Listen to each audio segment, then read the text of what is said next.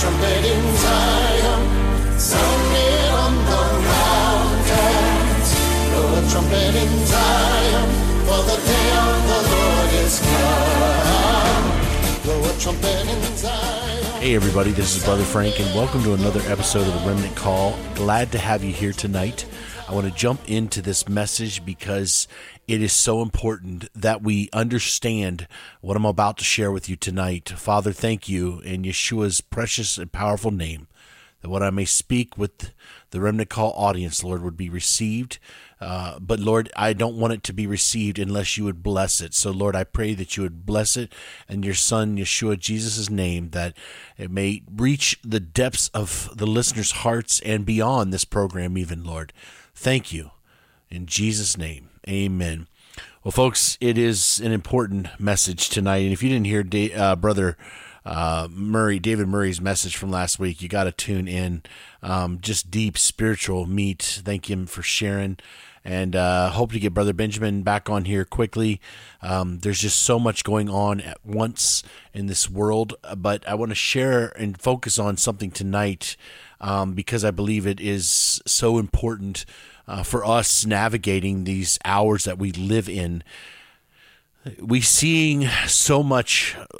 I guess when you sit and ponder it, which I am thinking about, that every single thing the liberal media is accusing conservatives, Christians, everything, you know, and listen, trust me, I don't trust either party anymore. Okay. I just make that clear. I'm not in the Republican or Democrat. I'm way too conservative for that. I am in God's army and in God's political party, which stands for truth and justice and the ways of Christ.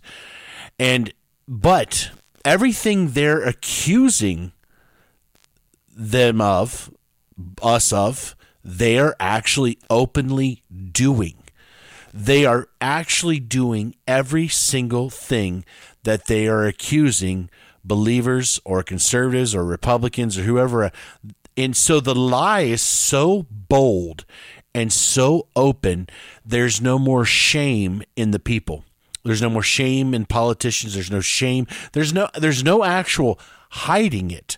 So you gotta wonder, when your leaders become so bold like this, where are we going to? Now, I've shared for years that we get so hung up so often on all the signs that are going on. And listen, there are. And the two signs that Jesus actually warned us to watch for, we often ignore. And the second sign is so in our face. We know based on that alone that the Lord's soon return is upon us, because he said it will be as two signs will be given. It'll be as in the days of Noah and in the days of Lot. In understanding, we are in the days of Lot like we have never seen, so much so that our entire world, from the oldest now down to the tiniest of children, are confused and don't know who they are. Or they think that they're, you know, I saw that sticker the other day, respect the gender pronouns. I'm like, what is that garbage? And so the utter lack of respect to God's creation of male and female, okay, is so disrespectful, because as I said before, homosexuality is the one sin that goes against creation, because you're telling God, I no longer want to create. Therefore, you know, but they want to steal our babies, right? They want to take our children that we, through God's wonderful process of procreation, have. They want to take our children and try to tell us that they're pregnant when they're not. And I don't want to go down all this tonight, but I'm just saying the lie is so blatant now. The pushing of the supernatural through UFOs is so in our face now, which are demons. It's demonic. It's been here. You know, this. We often forget that the Bible is so supernatural. And that the Bible talks about a time at the end of time when the devil shall be let loose Okay, he knows his time's short. So the powers are beginning to manifest in a greater way, and we've forgotten the supernatural aspect of the Word of God, so we're disturbed when we see these things. Yet we forget there's a statue that's going to speak, a false prophet, they're going to call fire down from heaven, all these different things. You know, the two witnesses, all this stuff's going to happen in the last days. It's going to be so supernatural, but people are being deceived. It's the strong delusion. It's we somehow got distracted because the lie is so big that too many believers have begun to believe the lie, or they've listened to the news so much that they have actually forgotten to read the truth so that they can be protected from the lie.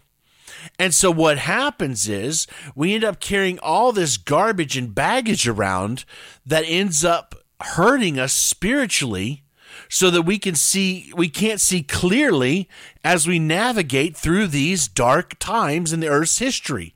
You got to remember the tribulation. Okay, and I know, okay, I understand those who get upset at me because I'm not pre-trib, okay? But the tribulation is the wrath of Satan, okay? The wrath of God is poured out at the very end. No, we're not subject to that, okay? We can't stand through that. But that the Lord said that he's coming back for a church without spot or wrinkle. Now, I will ask you a simple question. Does that church look like it's alive today? Well, maybe through some small groups, maybe through some people. But in overall, no. Now, we know that the blessing of the people, that there will be a great multitude that no man can number. The Lord's going to be faithful through history. He's saved a lot of people, okay? But there'll be a lot who won't. A lot who won't. And so we got to understand that this hour that we're in is so filled full of deception that your own flesh, your own heart, your own thoughts are not trusting. You can't trust them. They're not trustable anymore. You have to rely upon the Word of God to always override your feelings. And that's what, now listen, God is a God of personal touch.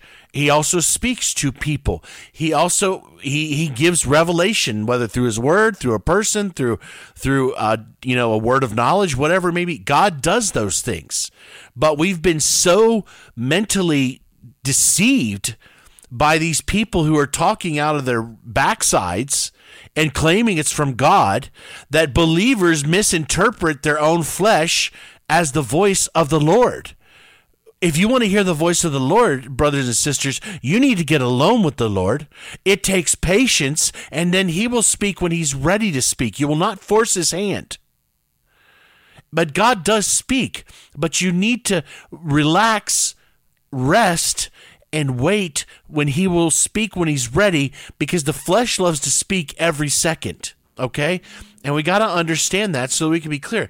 But this baggage that we are carrying it's like it's stuck in our ears, and it filters the things we hear, and it filters the things we believe. And we therefore end up walking down a path. And the reason I'm bringing this up too is because the Bible says there's a way that seems right unto man, but the end is its destruction, right? There are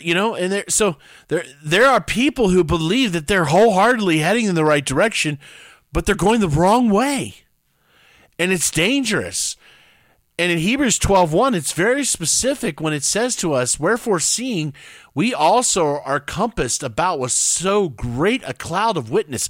In the Bible, through the you know, the Word of God, we have such a great witness, and also through the great apostles and people who have lived before us and through the ages of the church fathers, you know, this wonderful witness of truth and following the Lord in obedience unto him is being just deteriorated, but the Bible says we still have it available, and the response to that witness is that we are to let us lay aside every weight and sin that doth so easily beset us, and let us run with patience the race that is set before us. Now, I've asked Brother David to come back on soon to this program, because he has some more to share, and I'm hoping, Lord willing, he will share a little bit more about, in Corinthians, about taking every thought into captivity. It's a wonderful thing. I'm not going to go down there tonight, but it is a blessing that God gives us through his strength and power to take the authority over wrong thinking and to bring those evil thoughts into captivity. And so we have this sin that ends up so easily besetting us, being worried about every little thing, or well, Trump will just win and we'll make it right again. Listen, folks, I'm a business owner, okay? I own a business, an IT company. You know, I have seen the good and bad of an economy. When Trump was in last time, it was booming, and we've been doing good now too. But you see the differences in the companies that we service, how they were, blessing their employees with bonuses and raises that aren't happening today. The spending is not quite, what we see at other times, even though it's not as bad, but we see a lot of fearfulness and going on. And there's hope that, if Trump could just win again. But folks, I'm here to tell you that even if he does win, you're likely we'll see a civil war, because the opposing party is doing everything they can to stop this. To wreck the train. They are doing everything because they're afraid of him. And what I'm saying is they will burn this cities down if they have to, because they're violent. But who do they accuse of violence? Us. You see, it's such hypocrisy. But we need to discern that Trump is not our hope. We need to understand that it doesn't matter just because he wins, because if we remember the signs that Jesus told us to look for, especially the signs of Lot, knowing that you can't live in such a society that is void of morals. And people that are even, marrying their pets, stuff is so weird. It's just bizarre what goes on today. That I don't care who's the president. The society has accepted something the Bible calls an abomination and sin and said it's okay. We're not going to recover from that ever. I don't care how good the economy seems. We are not going to recover. But people have this weird hope. And listen, I'm guilty sometimes of thinking, man, I wish the economy for the business sake would, keep going well. Excuse me, and all that stuff. I'm guilty of it also, but at the same time, I remind myself, Frank, your hope is not in a person. It is in Jesus Christ. It's in our Heavenly Father. That is where my hope is. And my business, as much as I work it, and maintain till he comes, I know that thing's going to go up in flames one day. Unless the Lord, sells it and I get out or something one day, and I'm not worried about it, because I'm not taking it with me.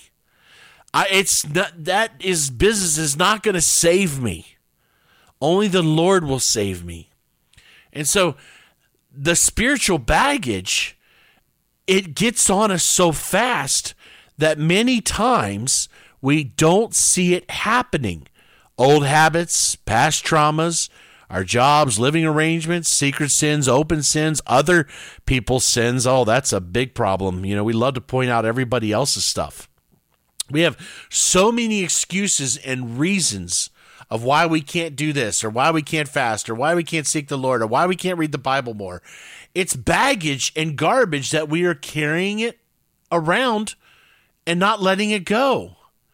Yeah, I remember one time this book I was reading, this lady was saying that the reason she drank was because she was so miserable.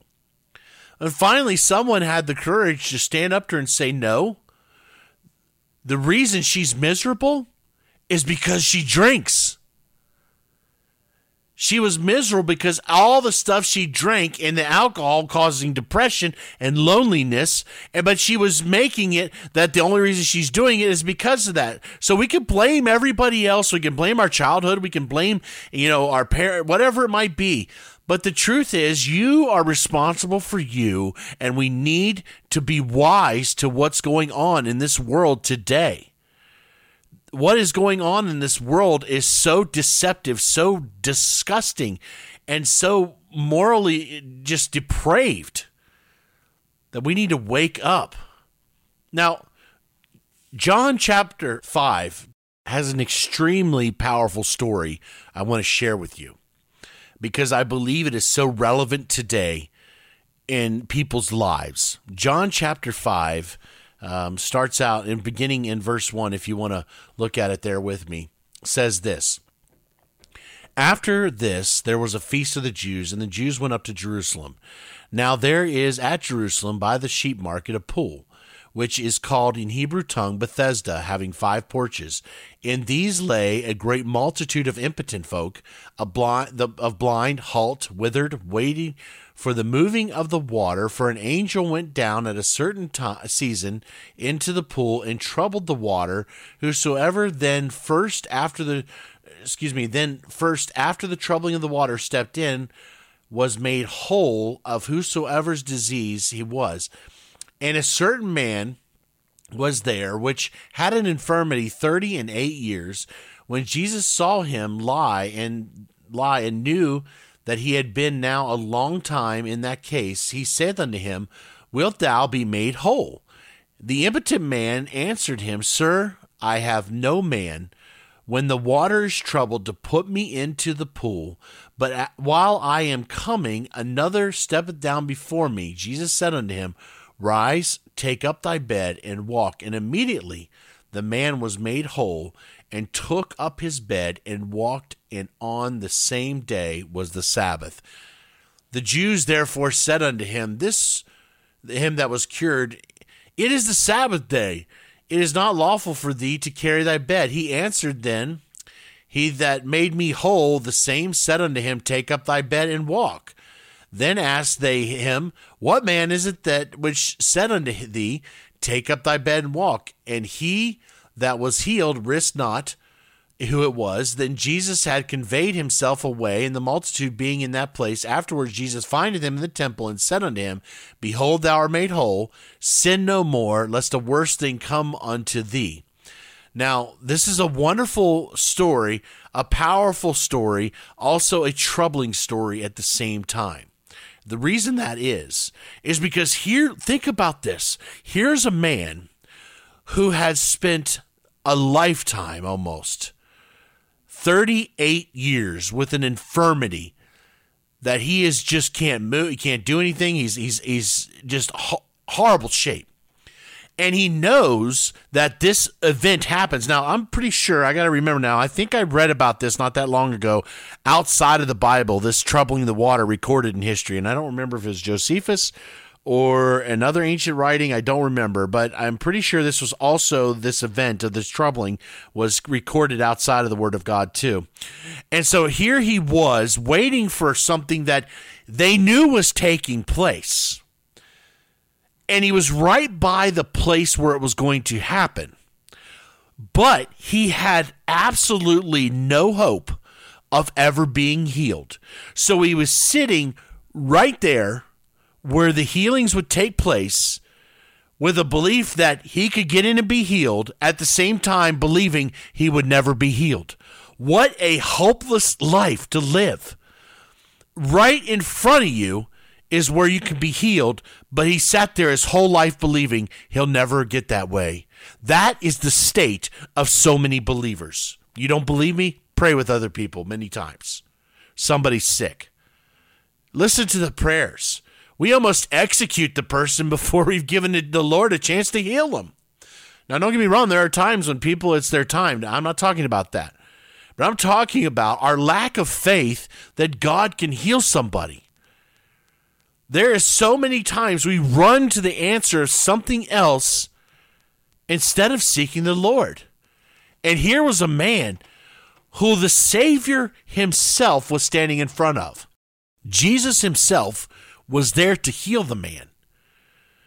But he couldn't even receive it because he had no hope. Now, thank God for the mercies that he gives to those that don't even believe sometimes, that have no hope. Jesus healed him anyways. Folks, what I'm trying to tell you is spiritual baggage keeps us from receiving the healings and the power to walk through the hours that we are facing. You've talked about it. You've heard about it. You know where we are, but have you done anything in your life to open that pathway of communication between you and our Heavenly Father? Have you done anything to strengthen that relationship between you and our Heavenly Father? Because the baggage will kill you and destroy you and give you a life of no hope or cause you to believe in something false.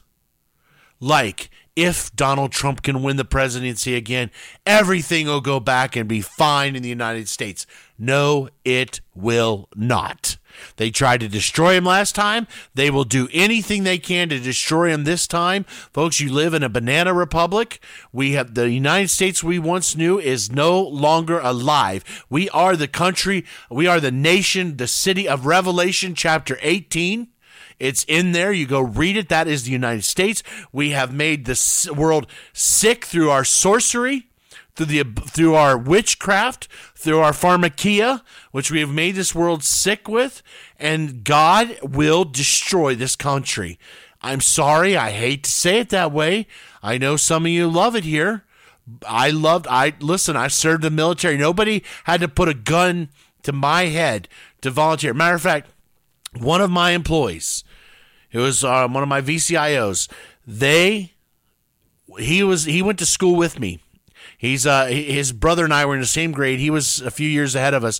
He was in the first Gulf War, and his brother and I, we signed up afterwards to go into the Marines also to serve. Nobody had to tell, because we loved and believed what this country stood for. That place is gone. It doesn't exist. Now, there's good people. There's still some good, wonderful people in this United States.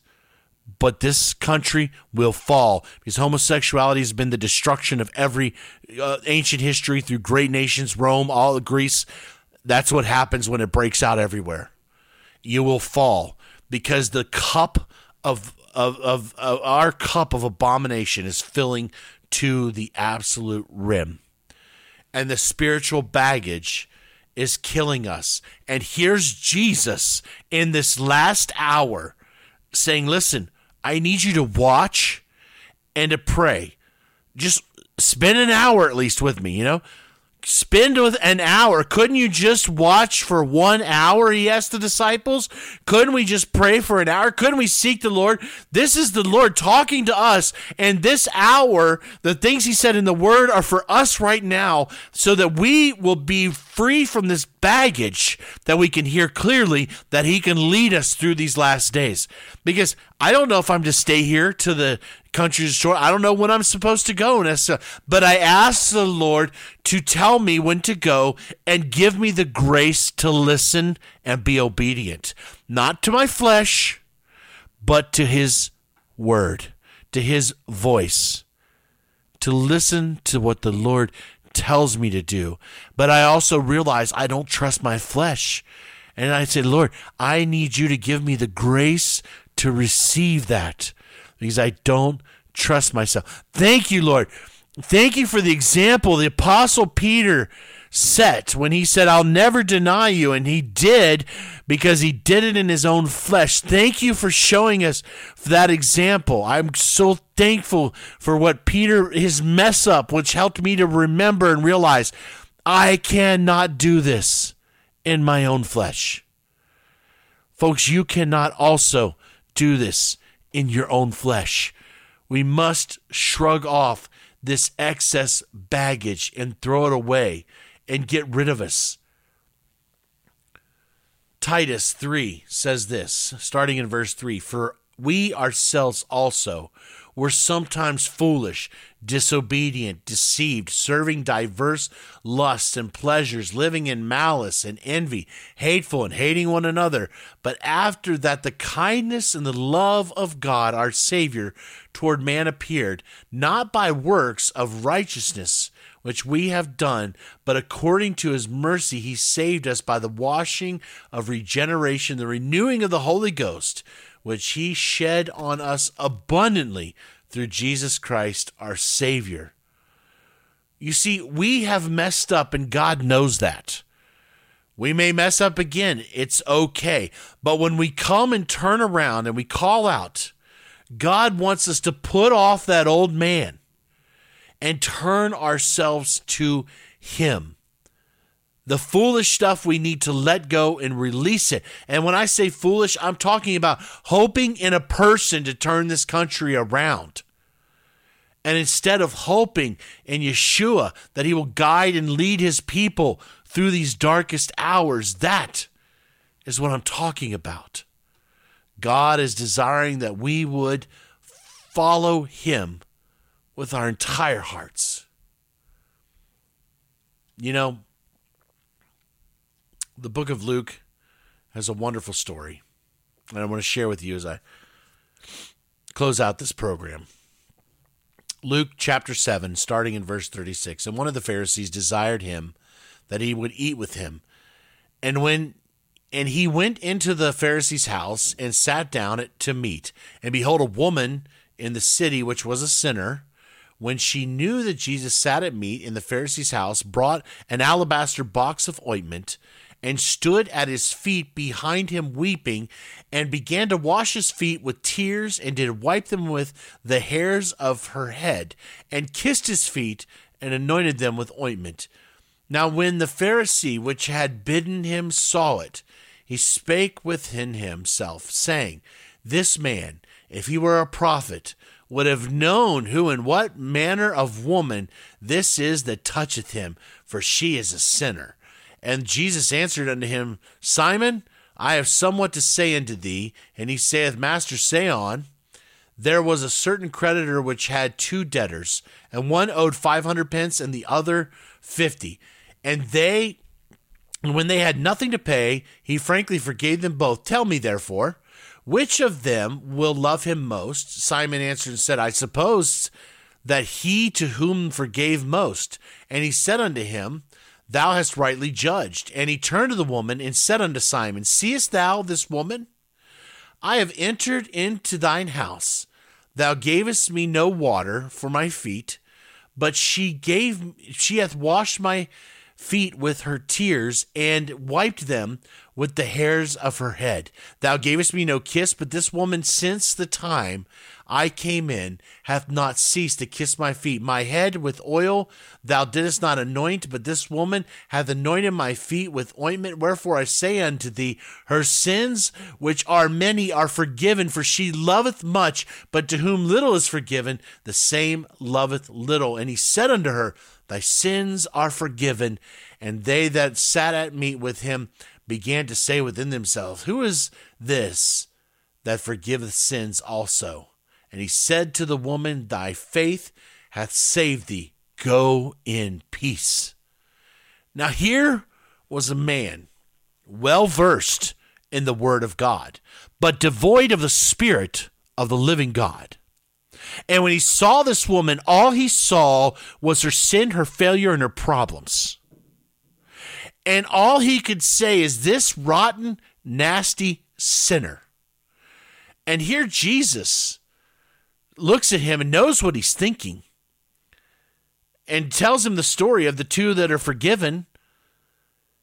And then he says, you know what the deal is, Simon? This woman truly loves, because she's been forgiven of so much wrong. Although those who haven't, because they think they got it all together, who've never truly received the redemption of forgiveness, love very little. This woman ministered to Jesus, washed his feet with her hair and her tears. My question is to each one of us, when was the last time we washed Jesus' feet with our tears? When was the last time that we saw the magnificence of God and our sin for what it's been, and we've wept at the thought that someone could love us so much that we washed the feet of Jesus with our tears? When was the last time you washed your master's feet? You see, Jesus loves you so much that even though you don't deserve anything, he died for your sins anyways. He didn't die for you to focus on the problems of the world and everything that's going on. Listen, we got to be aware. But he's asked you to simply watch with him, to seek ye first the kingdom of God, and then he would fix the issues in your life and take care of the rest. When was the last time you washed Jesus' feet? Folks, God is so merciful. God is so amazing. And as I was over tonight, earlier this evening, at this dear sister Linda, this is her last few moments. Now, thank you so much. You prayed for my grandma that passed away. And thank you. I appreciate. Thank you, Brother David, for the words you shared with my father, too. It was much received. It was tough. And then tonight I had to go over to a dear sister. This is her time. And she's in her final moments. And I held her hand. She perked up when she saw me come in. And we sat there and we talked. We were talking about how good our God's forgiveness with her husband and a few other friends that were there. How good God's love and mercy and promises are. And that so very soon, the next face she's going to see when she wakes up is Jesus. Life is short and it's precious. And folks, we've got such little time. This lady, she was 79. It is her time. But it came up, she had no idea this was coming. But she has such a love for Jesus and for children. And we didn't have to worry at the end of her life because we knew where her heart was, her ministry, her life, her care for the children. It spoke volumes without even saying the name of Jesus. We knew the one who she followed because her life expressed it in everything that she did. So without even a single word, I knew she followed Jesus, but I knew because she also testified and confessed his name. But her actions spoke so much louder than her words. But you know what she didn't have? She didn't have the spiritual baggage because her life was focused on ministry and not upon the cares and the problems of this world. I'm trying to tell you, to get rid of spiritual baggage, you have to change the one that you focus on. And he will throw away the garbage that is leading you down a path of bondage and destruction. Folks, God is calling us to this deep walk. I can't say it enough.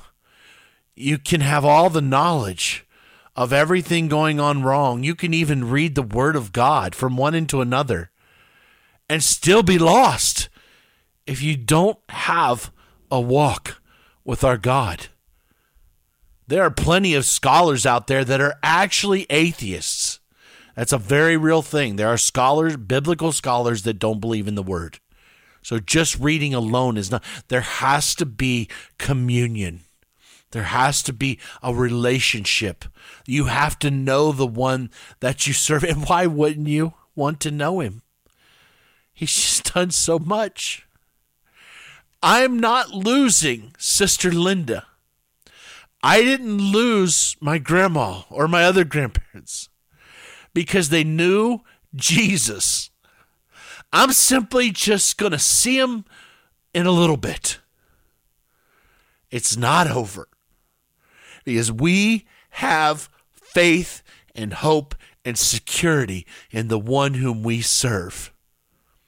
I am begging and pleading with you.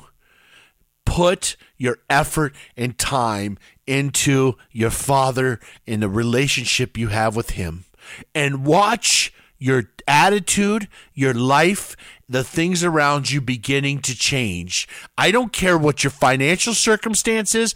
I don't care, because I've been in Africa where they had absolutely nothing. They were so poor, dirt floors, they had zero, but they had Jesus, and they were happier than anybody I'd ever known in my life, because they believed God would come through no matter what the problem was, and God never failed them, and they had zero. And I get back to this country, we have so much, and we yet have so little time for God. Folks, time is short, but our Father's arm is still stretched out. Use this time wisely to reach all that we can. Do all the good that you can to all the people you can, as often as you can. I can't quote it for verbatim, but I think it was what John Wesley had said. While we have time. This is Brother Frank on the Remnant Call, encouraging you. Shrug off that spiritual baggage. Seek our Heavenly Father and watch the things around you change and in you. Good night and shalom. Oh, Israel, rejoice. Oh, Zion, rejoice. For the Lord your God has made you his delight. Has made you desire. Blow a trumpet in Zion, sound it on the mountains. Blow a trumpet in Zion, for the day of the Lord is come. Blow a trumpet in Zion, sound it.